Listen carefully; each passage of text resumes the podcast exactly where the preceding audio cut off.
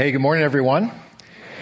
Um, there's this one statistic that uh, necessarily you don't want to be remembered for as an NFL quarterback, and that's how many sacks that you have taken uh, in your career. And and you know we like the you know we like the passing yards, the TDs thrown, but sacks that's not something that you'd like to be known for. And I was surprised as I was researching this.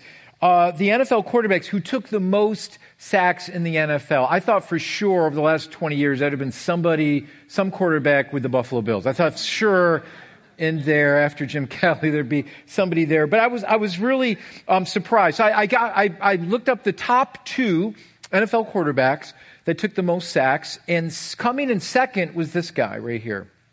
Remember that, John Elway? Uh, John Elway was just incredible quarterback. He took 515 sacks in his NFL career. And uh, just incredible football players in the Hall of Fame. He won two Super Bowls with the Denver Broncos. Coming in first place was this guy, Brett Favre, and uh, he was sacked 525 times. In fact, uh, Brett is in the in the Football Hall of Fame, and and he's won one Super Bowl with the Green Bay Packers. And I was thinking about this for a moment. Think about it for just a moment. 525 times, most likely being sacked by someone who is well over 300 pounds. Um, eh, you know, how do you continually get up from that? And, and, and these two weren't uh, one of the best quarterbacks for nothing. They learned how to take a hit, and everyone knows that a quarterback needs to know how to take a hit. But here's the question. Here's the question.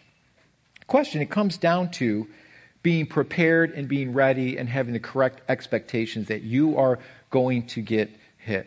And one of the things about these two quarterbacks, because they were tough quarterbacks, is that they learned how to get back up. Something that every single one of us should know in life is we need to know how to take a hit. How many of you in your life you've ever taken a hit in your life? Something that blindsided you. It, you, it just came out of nowhere, and you took this hit, and you know what I'm talking about. Maybe it's a sudden job loss. Maybe it's a health issue. Maybe it's the, uh, a death or a spouse leaves. Uh, maybe consequences from bad choices that you've made in your life. And one of the joys that I have as a pastor is seeing how someone overcomes some type of tragedy within their life. I, I want you to know that our God is all about comebacks. He, if, if, if we don't have that hope that God can take my brokenness and use it for His glory, then there's really no sense to come to church. And I really believe that God can set you up for a comeback. And I, I, don't know where you are in your life. Maybe you're in this desert experience in your life right now. Maybe there's something that has happened in your life years ago that is just dragging you down and it's something that weighs on your mind. Maybe it was a bad choice that you made. Maybe it was something that someone did to you, and that thing has been, you've been chained to that thing. And I just want you to know that God can take those things in our lives and He can use them for His purposes and His glory. And that's one of the joys I get as, as a pastor, seeing people overcome these things. How do we deal with death? or marriage issues or wrong choices or broken dreams. It's, it's, it's when you see them you come out of them and you see the other side and how God can use them. It's an incredible thing. So, how do we come back from these difficult blows? Well, over the summer, We've been looking at, in depth, looking at the life of David. And David was the king of Israel some uh, a thousand years before uh, Christ stepped on the foot of this earth. And it was through the line of David that we would see the Messiah, Jesus, come from. David was actually known as a man after God's own heart. And, and, and as we know about David's life and, and David's life, and we dug into David's life, we know that he made a lot of mistakes. He wasn't perfect. But yet the Word of God tells us in Acts 13 is, is Paul, the Apostle Paul is looking back and talking about David, he talks about David being this man after God's own heart. And so David had a lot of these ups and downs, but yet he was compassionate. He knew how to forgive. There's not a place that we see in the Word of God when David was approached with his waywardness that he didn't recognize his sin before God and make that right before the Lord. And that's what I want to dig into today. How do we come back from these things in our life, these things that may blindside us, or the bad choices that we make? See, David had all these ups and downs, but David knew how to forgive and he understood repentance before the Lord. And those are the things I want to look at today because I think these are the things that we struggle with. See, some of these things maybe are our own doing. Maybe some of these things are from other people, what they've done to us. And maybe they maybe it's just sometimes life stinks and life does, just doesn't make sense. Why did this thing happen to me? And I believe these all three things happened to David in his life. And all these three things can happen in our life. It's the same for us. So let me give you a statement to lay a foundation for today. Because if we don't believe this, then, then we'll have little hope for today. Are you ready? Here, here's this first statement God can redeem your brokenness. God can and will redeem your brokenness. And so I want to look into how David was restored. At first, we understood because, as we talked about last week, with his affair with Bathsheba, uh, and then having obviously Bathsheba's wife killed, David's breaking all these commandments before the Lord. We see all these things.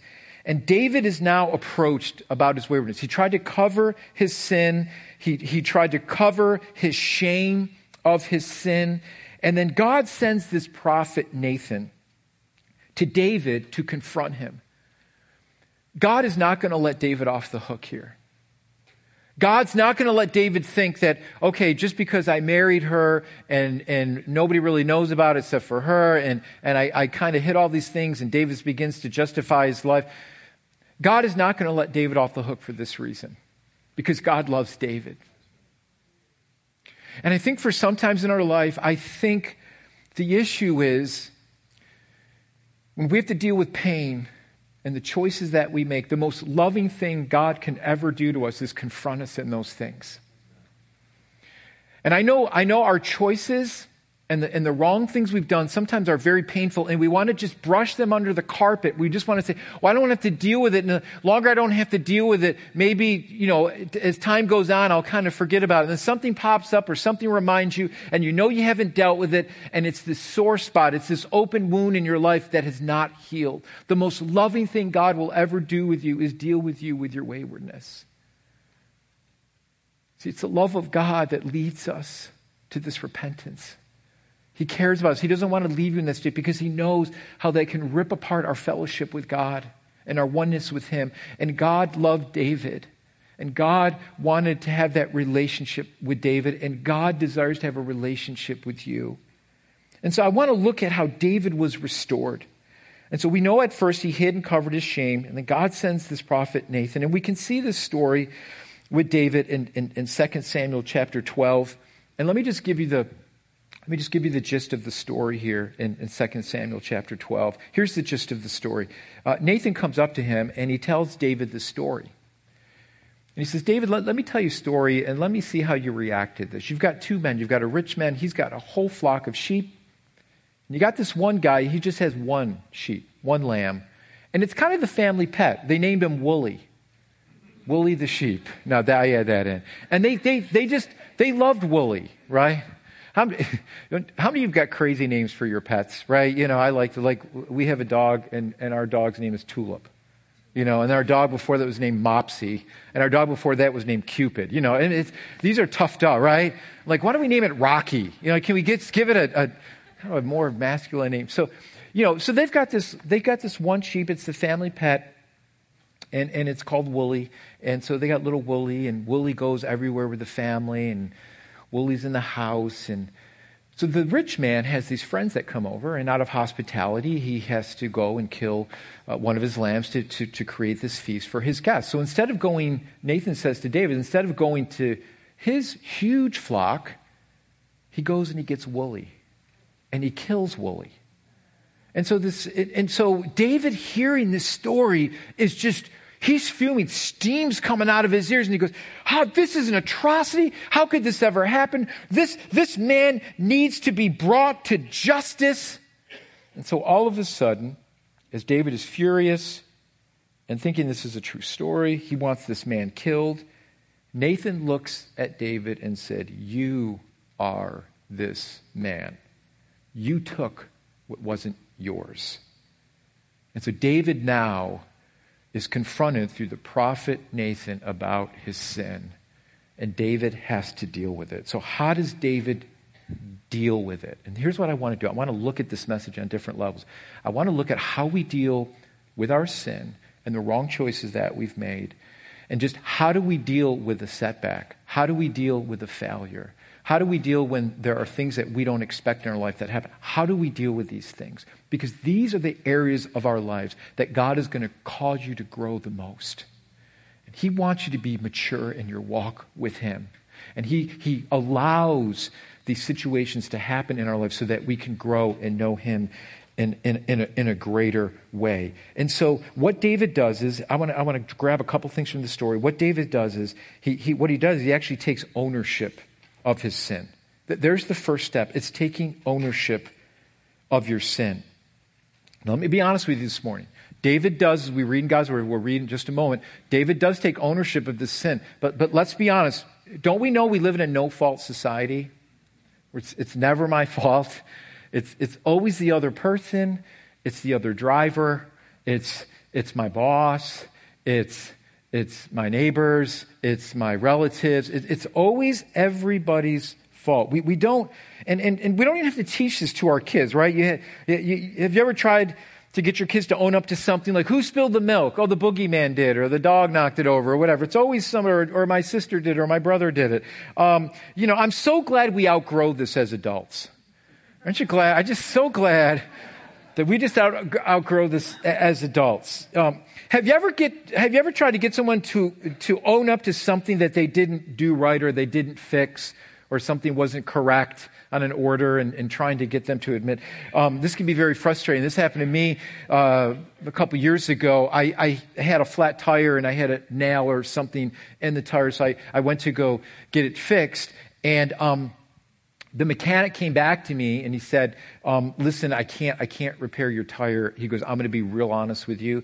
He goes, when I was trying to fix it, I just took too much off the tire, and now I can't, I can't get enough, whatever he was doing to patch it or, or whatever. And he goes, I'm going to have to talk to my, my manager about this. So I said, what, man, thanks for being on. Because he could have easily said, you know, not my fault, you know, you got to get a new tire and blah, blah, blah. So I said, oh, so he talks to his manager. The manager comes back and says, well, you know, your tire's got a little bit of age on it, probably another year or so, you're going to have to get a new tire, so we're going to have to ask you to buy a new tire. I said, uh-uh. I ain't buying your tire. I said, your, your mechanic just admitted to me that he made the mistake.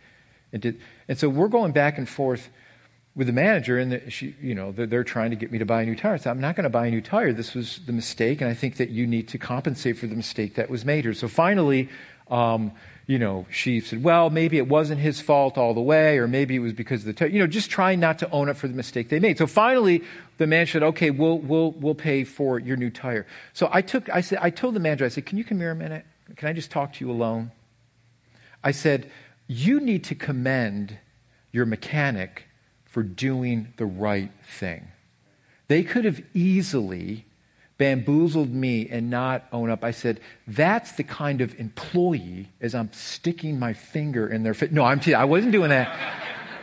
you know, I said, that's the kind of employee that you want. Now, Jesus loves you, okay? No, I'm just owning up to what we have done wrong. And so what David does, he owns up to this as he's confronted. So I want to look at 2 Samuel chapter 12. You got your Bibles, you can turn there with me. You can look up at the screens. And I want you to see what David does because let's be honest with ourselves. We are no different at times. It's, it's, it's hard for us to own up to our mistakes. And I want you to listen to David's words to Nathan in 2 Samuel. We'll, we'll, we are going to jump around into Psalms and we're going to jump around into a bunch of scriptures here of, of how David uh, works through this confrontation and uh, with Nathan and how um, he owns up to uh, what he had um, done with Bathsheba and the sin that he committed before the Lord. And, and so 2 Samuel is recorded here, and this is what David says to Nathan. He said, I have sinned against who? ultimately against the Lord. I want, let me pause there. All our sin is ultimately against who? It's against the Lord. And so he said, Ultimately, I've sinned against the Lord. And Nathan said to David, The Lord has also put away your sin, and you shall not die. Now, we know the consequences of this child that was born to Bathsheba would eventually die, and we're going to look at the pain that David went through through that because of the consequences. How many know that there are consequences to the actions that we make? But praise be to God, through his grace and mercy, he can restore us, even through the wrong choices that we've made in our lives. So, David could have come up with a bunch of excuses. But you know what he does here? He just owns it. He just says, Yeah, I, I messed up. I sinned against the Lord. That's the step in reconciliation before God, is when we own our part. When we say, God, this is what I've done. It's not this person's fault. It's not, I, I did this. I need to own up to this. And reconciliation, I've seen this over and over again, can happen when we own our part of the pie when we take responsibility for what we've done wrong, even if it's a small part. David completely owns it. Now, I love Psalm 51 because David writes this psalm in response to being confronted by Nathan with his sin with Bathsheba, the adultery that he committed with Bathsheba. And so what he does is he writes this because he understands that his sin has alienated him from God, and God is reaching out to him. And God confronts David because he loves David and he wants to have this close relationship with David. Let me listen. God created you because he wants to know you. He wants to have a relationship with you. I want to know the God of all creation. And if we don't understand this principle, if we don't have this correct understanding of a Christian worldview, then we're going to make a lot of mistakes for our behavior. And here's, here's the thing I just, you, you have to be able to answer these three questions in your life if you're going to have an understanding of this life. Because what I see in our world today is everybody's making their own view of life and their choices and all the things they've done wrong. But you have to be able to answer these three questions. You know, what's the origin of life? Who created life? And we understand through the Word of God, through the book of Genesis, that God created us, that God created the heavens and the earth. So we know that there's a creator. We know that there's a God. It's not us ruling it, it's God sovereignly ruling over the world. Then we have to understand why are we in the mess that we're in today? Why is there so much evil and immorality in the world today? It's because of sin. And Adam and Eve, they rebelled against God, and sin entered the world, and every single one of us are tainted with it, and we're born with sin. And the third question we need to ask ourselves is how do we fix it? Is it more education? Is it I just have to become a better person? Is it just I have to be more moral? Is this how you fix it? No, the only way to fix it is God sent his son to die for our sins. Jesus is the answer. And so, by God confronting us with our waywardness, He's showing us that I want to have a correct relationship with you, and I want you to live your life how I intended you to, to live it. And so, when we come into that correct relationship with God, we begin to live our lives the way God intended us to live. That doesn't mean we're never going to struggle with sin or temptation. But what it does mean is I now understand the only way that I can fix myself is through Christ. I can't fix myself. I was talking to a guy not too long ago, and he said, Well, Pastor, I pray every night. You know, I just, I, I, am just, I'm not religious. I go, Well, good, I'm not either. He goes, Wait a minute, you're a pastor. I said, Jesus didn't come to create another religion and give us more sets of rules to follow. Okay, so, so in fact, he came against those that were religious and following their own rules and this, you got to do this, that, blah, blah, blah, blah, blah. I go, so, and he goes, well, okay, well, he, uh, he goes, well, I'm a good person. I said, well, okay, well, on what scale? You know, where, where are you, where, where is the scale compared to Hitler, compared to Mother Teresa? Where, where's the scale here? He goes, well, geez, that's a really good question. I, I, I don't know. So I go, well, how do you know for sure that you're going to get to heaven? He goes, I guess I really don't know. I go, Do you want to know? He goes, Yeah, but you should know because you're a good person. I said, No, I'm not. There's so many times that I do, I think wrong things. I said, the only one that's good is Jesus. So I said, I want you to think of your life this way that you're in an ocean and you're in the middle of the ocean, you're thousands of miles from shore. You've got no way of reaching the shore on your own. And the only thing that's going to keep you afloat is a life preserver. That's it. I go, that life preserver is Jesus. I'm clinging on to Jesus and His grace and His love. That's all I have. Jesus came to do everything for us that we couldn't do for ourselves. Listen, th- that's the relationship that God wants to have with you today through His Son Jesus, to restore the brokenness. And some of you are sitting here today and you are just broken. Life has just beat you up and you've made wrong choices and you have guilt and shame because of that. And God says, Listen, I want to restore you from all that. That's why He sent Jesus to restore back to us a right relationship that we can have with our Creator. I began that journey when I was 16 years old and I've never looked back. I have no regrets for giving my life to Christ and bowing to his lordship. I've made a lot of mistakes in my life, but I do not regret ever one moment giving my life to Christ. He's completely transformed my thinking and the way I used to think at 16 years old. I don't know what you think about, but he just he transformed all that. And that's what he desires to have you, and that's what he desired to have with David. So David could have come up with a bunch of excuses, but David completely owns it. Look, look at Psalm 53, 1. If you got your Bibles, turn to Psalm 51. We'll look up at the screen too, but I want you to look there because I want to jump around here in Psalm 51, 3, because here's what David does. Listen to David's heart. In Psalm 51, 3, David says, For I know my transgressions and I and my sin is what? It's always before me. For I know my, I, I, know what I did wrong, and, and I know that sin is, is, is always before me.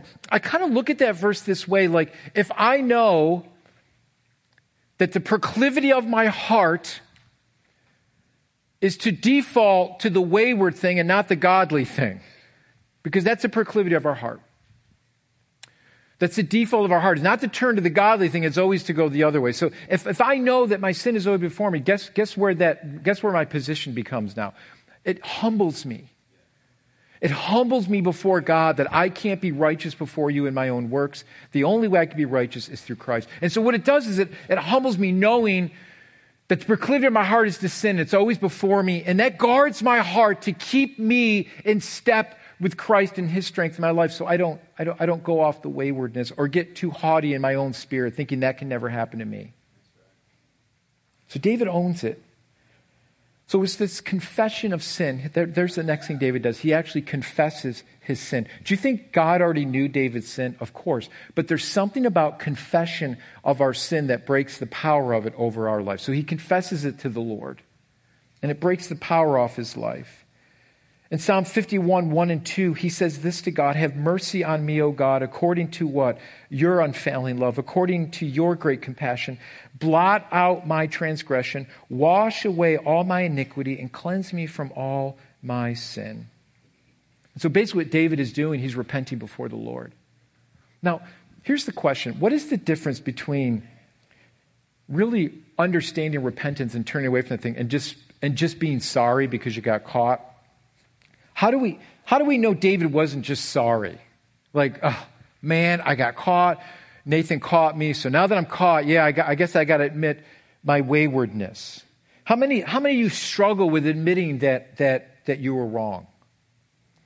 You know, have you ever been in that conversation with your spouse or somebody else and you know you're wrong and you had to say, you know, I, I'm sorry you know, I'm, I'm, I'm sorry, I, I, was, I was like Fonzie, I was,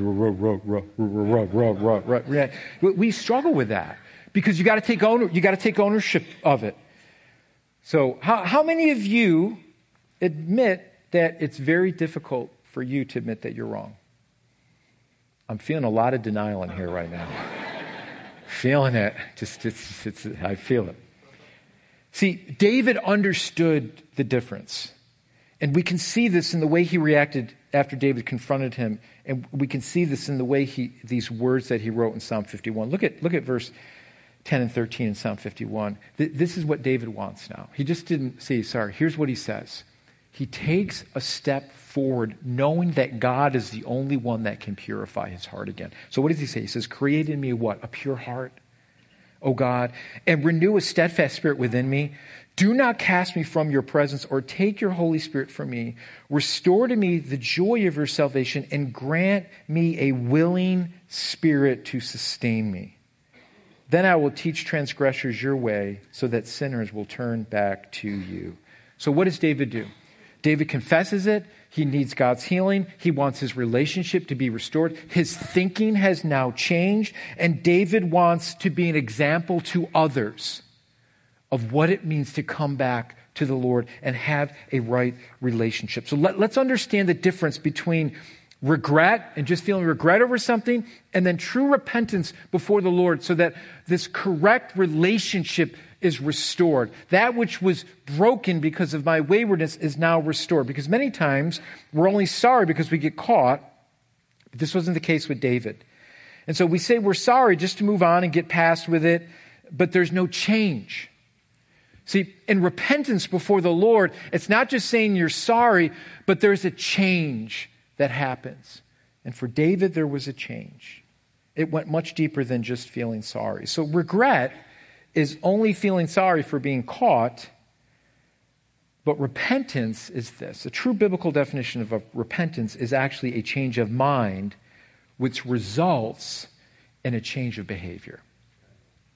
There's a change of mind. I was thinking this, but this was a wrong way of thinking. God has corrected my thinking. God has restored my relationship. And all of a sudden, there's a, a change of behavior. Now, here's the other thing that David did that I think we need to understand, and I think this is where we need to, to, to, to take this step in our lives that David accepted the consequences of his actions. There was discipline that was involved. And we may repent, which, which we need to do. However, there are consequences to our sin, and we need to realize that too. How many know that's hard? That's hard to deal with the consequences of our action.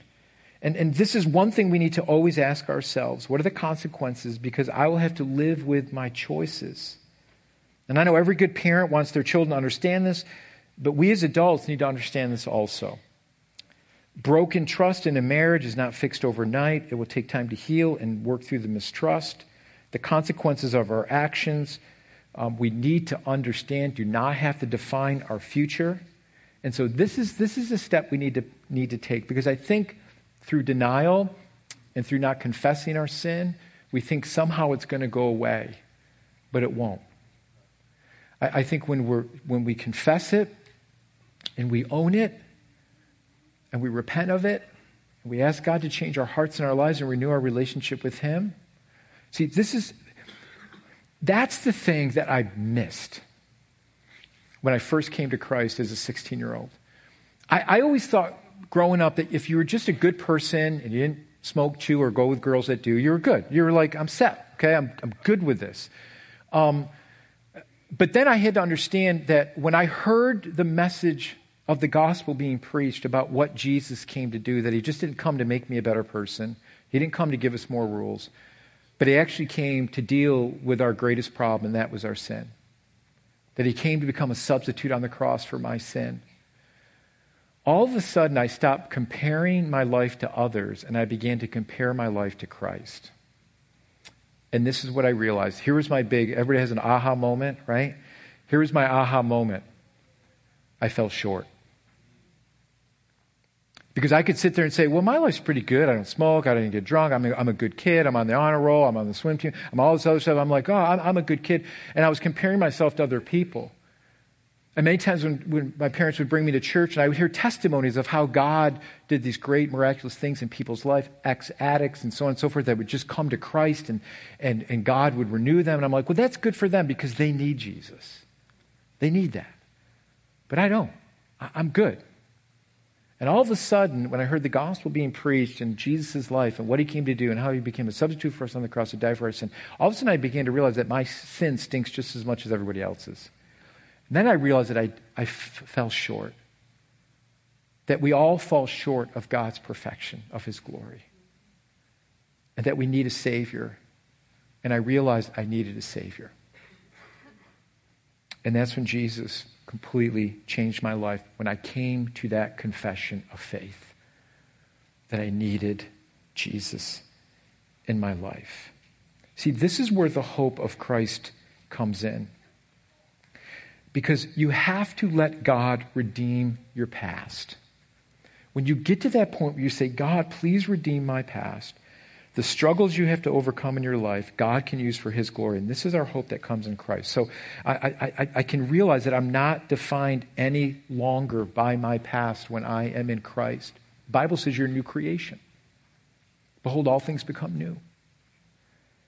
And so I can look at my life and say, okay, Lord, yeah, I made a lot of bad mistakes. I, have to deal with some of the consequences of this, but those consequences don't have to define who I am in Christ anymore. That the song we sang, that I am now a child of God. And God can actually use those for his purposes and his glory. No matter what you've done in your life. Say, I was this way, but God changed me. I, will tell you what, I'll be honest with you. When I was talking with that guy and I just said, I'm not a good person. I've fallen short of God's perfection. He just looked at me like, but you know what happened at that moment? His ears opened up to hear the gospel. I think sometimes we place, I was going to actually get on this stool, but I'm not going to do that. Um, I, was, I, thought about it for a minute, but I wasn't falling off. That would be fun. Um, we, we, we put ourselves up here and then we look down at the sinner. You know what Jesus did? He got down on his knees and served the sinner. And I think sometimes we look at the world as somebody that we have to judge and preach at, where Jesus says, Wow, what are you doing to serve the world? And humble yourself. Do you realize when Jesus washed the feet of the disciples, none of them was, all of them were going to scatter. In fact, the one would betray him in just a moment teaching them this is the heart of God that you take on the apron of a servant and you learn to serve each other. I think when we humble ourselves that way, it protects us from the schemes of the enemy so that we don't think too highly of ourselves. And this is what happened to David's heart. David accepts the consequences of his actions, but here's the thing about David Here's what he does he doesn't stay there. God restores him. Now, he's still living with the consequence, those things in his mind, but God restores him. Look at 2 Samuel 12, verse 20. David, he's mourning, he's, he's the, sad over the loss of the child, but here's what David does. It says, it says, David got up from the ground, and after he had washed, he put, uh, put on lotions and changed his clothes, and then what he does is he goes into the house of the Lord and he worships. Then he went to his own house and he requested they serve him food and he ate. What does David do? Through this, through this reaction, through his repentance, through the confrontation with Nathan, understanding what the consequences are, what does David do? He gets up and he worships God. He didn't remain in the condition of remorse. And some of you here today, you have taken some really hard falls in your personal life. But I want you to know that God is going to use you tremendously when you give those things to Him. Maybe there was a huge fall in your marriage, a fall from addictions, but you bounced back. God says, I want you to bounce back from these things. I want you to realize that there's redemption in me. And this is how I restore you. And this is what Christ does for us. He redeems us back. He takes all our junk and then he turns it into his treasure. Jesus says, Look what I can do with you. Messed up, dysfunctional. Look what I can do with you when you give your life to me. Let me just close with a story. It's such a good, vivid reminder of how God can redeem us. I knew this drug runner. I wasn't part of it, by the way, but I knew this drug runner. And um, like, Pastor, I'm learning a lot about you. And what he would do is he had a he was a captain of a boat, and he would run drugs in the Bahamas. And he could he knew how to slip through a lot of stuff, and he got in trouble. Blah blah blah blah. Anyways, he was the son of a pastor, and he was just prodigal son. He just ran away from God, and he was running drugs in the Bahamas. And uh, the Lord grabbed his heart and repented and came to know Jesus. And on that same boat that he would use to run drugs, what he started doing was taking teenagers on missions trips. So he went from running drugs and peddling drugs to running the gospel all over the Bahamas. And we were on one of those trips with him. And his testimony was incredible. And I can remember telling him telling me, he was talk, talking to all the teens. He goes, if God can use an ex drug runner that did bad things and he can redeem that, he goes, my boat is now used for God's glory, and that's how God uses my life for his glory. What was meant for bad, God is using for good now. That's redemption. That's what God did with David, and that's what God can do with your life. When you allow God to confront you and you're open to the Lord and you confess those things. And so he wasn't, drug runner, ex drug runner, wasn't shy about sharing that fault in his past because I think when we really understand our waywardness from God, we magnify the grace of God. See, if I think I'm good and I can do it myself, God's grace is about this big. But if I realize that I don't earn or merited God's salvation by anything I've done, all of a sudden God's grace is this enormous thing that I don't deserve it or earn it, yet God bestows it upon me and says, Barden, come to me and I will change you. And I'm going to use all your failures, all the things you've done, and I'm going to change it, redeem it, and use you now for my glory that you can be a testimony to someone else. That you can say, you know what, I was like that too. I'm going to tell you what Jesus did for me. It's not because I was a good person, it's just because of God's grace. And He changed me. I'll tell you what, people's ears become wide open when you approach the gospel that way. When you humble yourself to that person and you say, I'm not perfect. I make mistakes in my life. I used to be like that. I, I get it. And here's what Jesus has done for me. People's listen, I, I don't relate to everybody's success stories. I'm like, that's great. All these great things happen. And then you look at your life like, man, I'm such a failure. And sometimes you get that way when you go through Facebook, right? You're like, my life's terrible. My life is so perfect, right? It's easy to get that way. But I tell you what, when someone shares their faults, and their mess ups and how God's redeemed them, I'm all ears because I can relate now. Jesus came to restore your life.